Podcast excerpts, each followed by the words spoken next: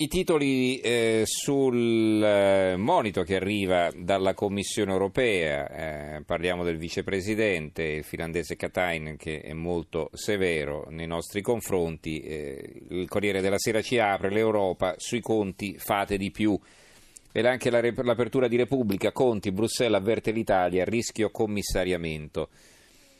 Il Sole 24 Ore apre così PIL, balzo di Germania e Italia, l'economia tedesca cresce del 2,8% su base annua, quella italiana dell'1,8%, nel terzo trimestre si rafforza la ripresa in Europa grazie soprattutto alle esportazioni e agli investimenti.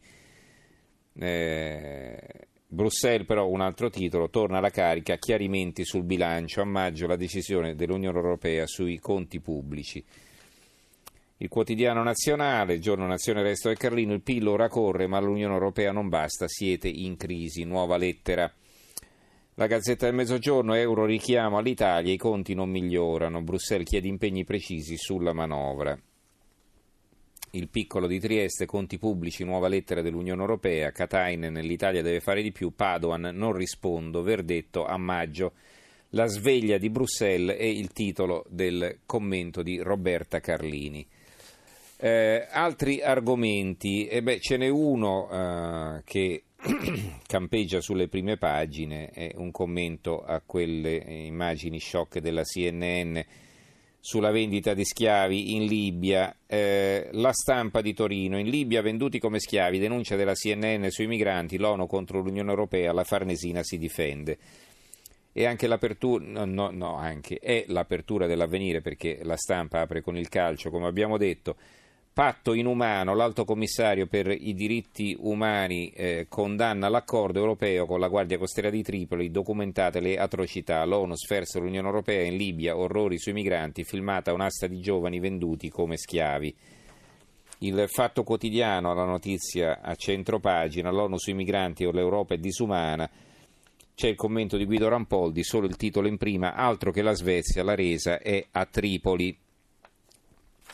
Libero, uno schiavo nero costa solo 800 dollari in Libia, disprezzo per l'uomo, un pezzo di Fausto Carioti.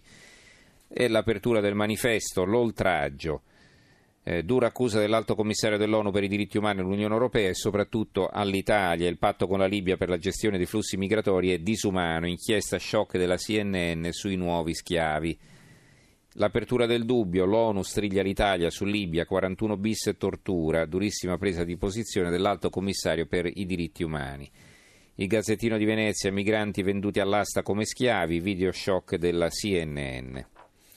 Altri argomenti, continuando con la lettura del Gazzettino di Venezia, si parla ancora eh, delle banche eh, fallite o sul punto di esserlo. Il Gazzettino di Venezia, Banca Popolare di Vicenza, dalla moda agli spaghetti, tutti i nomi dei 200 maxi debitori. È stata infatti pubblicata la lista dei eh, grandi debitori della Popolare di Vicenza, persone alle quali sono stati fatti prestiti enormi che non sono stati mai restituiti. Eh, la verità Apre così, pronta la legge che ci blocca i conti correnti, dopo il bail-in una nuova trappola, parere positivo della BCE alle nuove norme bancarie predisposte dall'Unione Europea, inclusa quella che prevede di congelare i depositi e limitare i prelievi negli istituti ritenuti a rischio. Un sequestro di denaro che farebbe saltare anche la tutela sotto i 100.000 euro. Esclusivo, la popolare di Vicenza era la banca dei servizi segreti, quindi questa è un'esclusiva della verità, non so cosa abbiano all'interno. Il commento di Maurizio Belpietro comincia così: mentre la politica discute di Jussoli, in arriva una grossa sola, nel senso di grande fregatura. La storia è la seguente: ricordate quando a Cipro fallirono una dietro l'altra le banche? In pochi giorni i risparmiatori si trovarono impossibilitati ad accedere ai propri conti correnti e a prelevare il proprio denaro, che venne razionato come lo zucchero e il sale in tempi di guerra.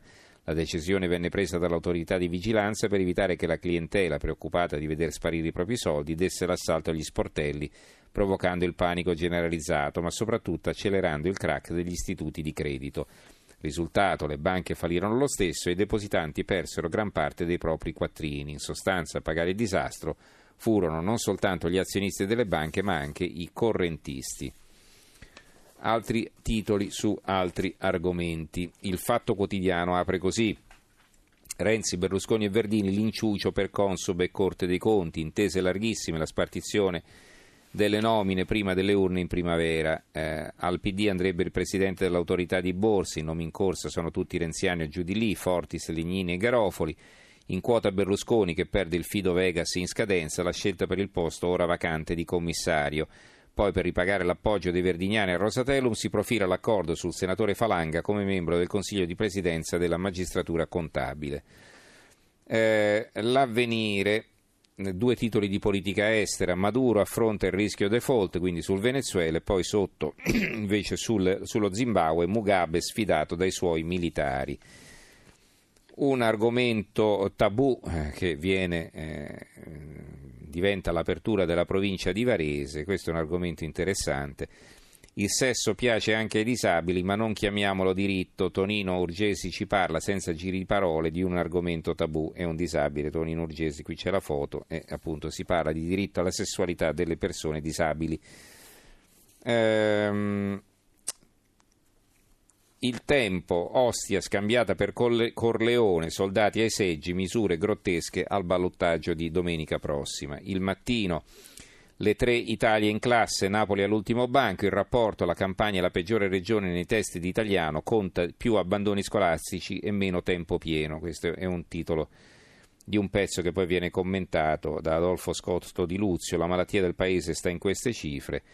Sotto un, argomento eh, davvero interessante hanno solo loro questa notizia, strage di Parigi, un italiano fra i killer, gli investigatori francesi, l'uomo faceva continue ricerche sulla Camorra un italiano del comando degli attacchi terroristici a Parigi del 13 novembre 2015, quindi Bataclan, sostanzialmente l'uomo, un 32enne convertitosi all'Islam, era in costante contatto con lo stratega degli attentati. Abdelhamid Abaoud. Domenico G, il cognome non è stato ancora reso noto, aveva aderito all'ISIS nel 2012 prendendo l'appellativo di Abderrahman al-Itali. Va bene.